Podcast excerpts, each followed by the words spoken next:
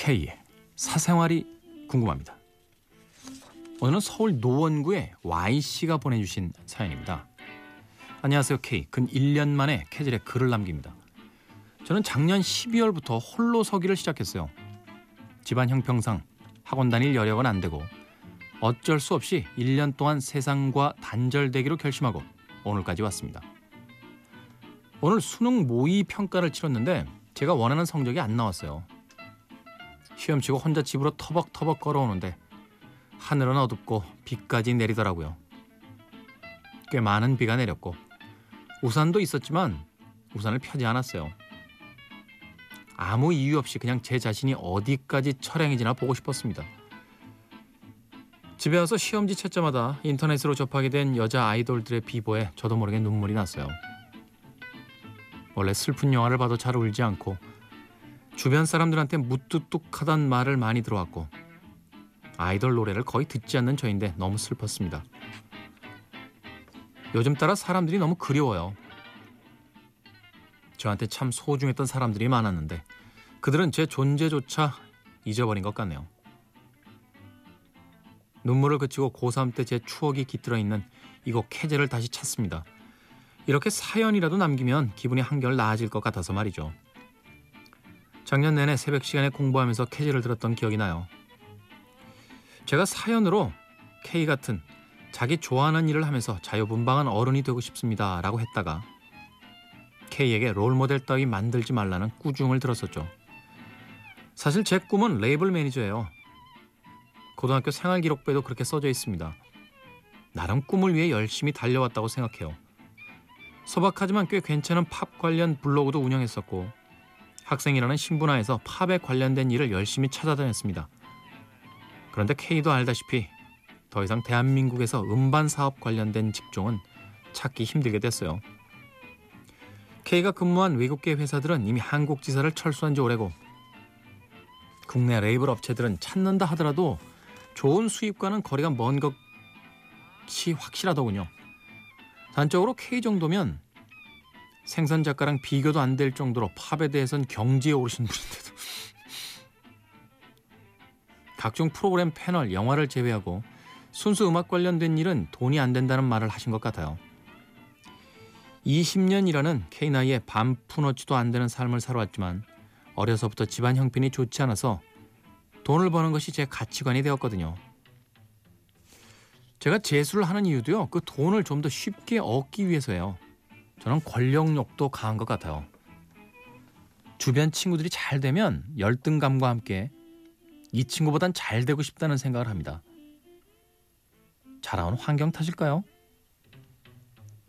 고3 시절 제가 당시 지원했던 원하는 대학에 합격했었지만 이러한 이유 때문에 가지 않았습니다. K 머리가 아파요. 제가 하고 싶은 일을 하고서는 지금 제가 사는 가정 형편에서 크게 벗어날 수 없을 것 같고 다른 일을 해본다는 생각은 별로 해본 적이 없습니다. 요즘 왜 무엇을 위해 이렇게 공부하는지 모르겠어요. 참고로 저는 음반 사업과는 전혀 상관없는 자연계 공부를 하는 학생입니다. 저는 오늘도 사람들에 대한 그리움을 늦은 밤 잠자리에 누워 K의 랜덤워크를 읽으며 달래요. 네 번 정도 읽으니까 책이 너덜너덜해졌습니다. 랜덤워크를 읽다 보면 K의 롤러코스터 인생 이야기에 시간 가는 줄 모르겠어요.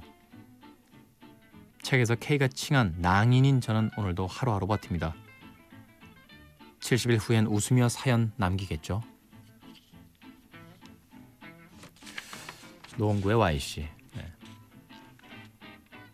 낭인이라는 표현을 제가 책에다 썼죠. 이거 일본식 표현이에요. 네. 어디에도 속하지 못한 자. 네.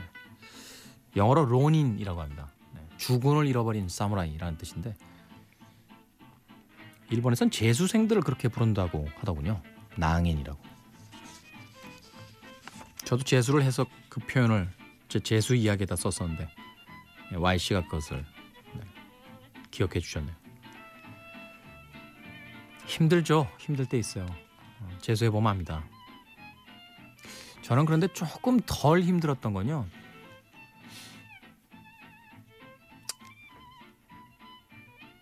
꼭 가고 싶은 대학 같은 게 없었어요. 단지 하나는 있었어요, 원칙이. 삼수는 안 할래. 라고. 아마도 제가 뚜렷한 어떤 목적이 있었다라면 삼수를 해서라도 좋은 성적을 내고 좋은 대학에 가려고 했겠죠. 근데 전 그러지 않았어요. 그냥 재수해서 끝내고 싶었어요. 그래서 나오는 점수에 맞춰서 학교를 갔습니다. 어, 20살의 나이엔요. 내가 원하는 대학, 내가 원하는 과에 가지 않으면 내가 원하는 일을 못할 것처럼 느껴집니다. 근데 그렇지 않아요. 거꾸로 이렇게 얘기해 볼까요? 원하는 대학과 원하는 과에 간다고 내가 하고 싶은 일을 할 수 있을 것 같아요? 그런 사람도 있겠죠. 하지만 그렇게 많지 않아요. 하고 싶은 일은 음반 관련 사업인데 음반 관련 네, 레이블 매니저인데 이공계라고요? 그게 무슨 상관이에요?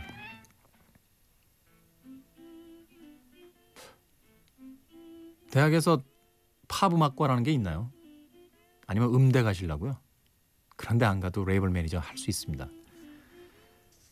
그런데 최근엔 경기가 안 좋아서 돈 많이 못 벌 것 같다고요? 세상 어떻게 변할지 인생사 어떤 건지 잘 모르는 거예요. 너무 그렇게 단정 짓지 마요. 나이 스무 살에 세상 다 산 것 같은 그런 기분. 또 고등학교 졸업한 지 이제 1년밖에 안 됐는데 그 복잡한 세상을 다 이해했다는 듯한 어른들의 말투도 쓰지 마십시오. 아직 소년이에요. 세상 다 아는 것 같아요. 나도 모르겠는데.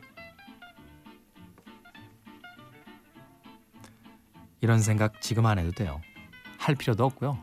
하는 생각이 또 맞지도 않습니다. 그냥 지친 거예요, 조금. 한 2, 3일 푹 자요. 공부하지 말고. 그리고 다시 남아있는 70일 동안 책 들여다보고 일단 시작했으니까 끝은 내야 될 거 아니야.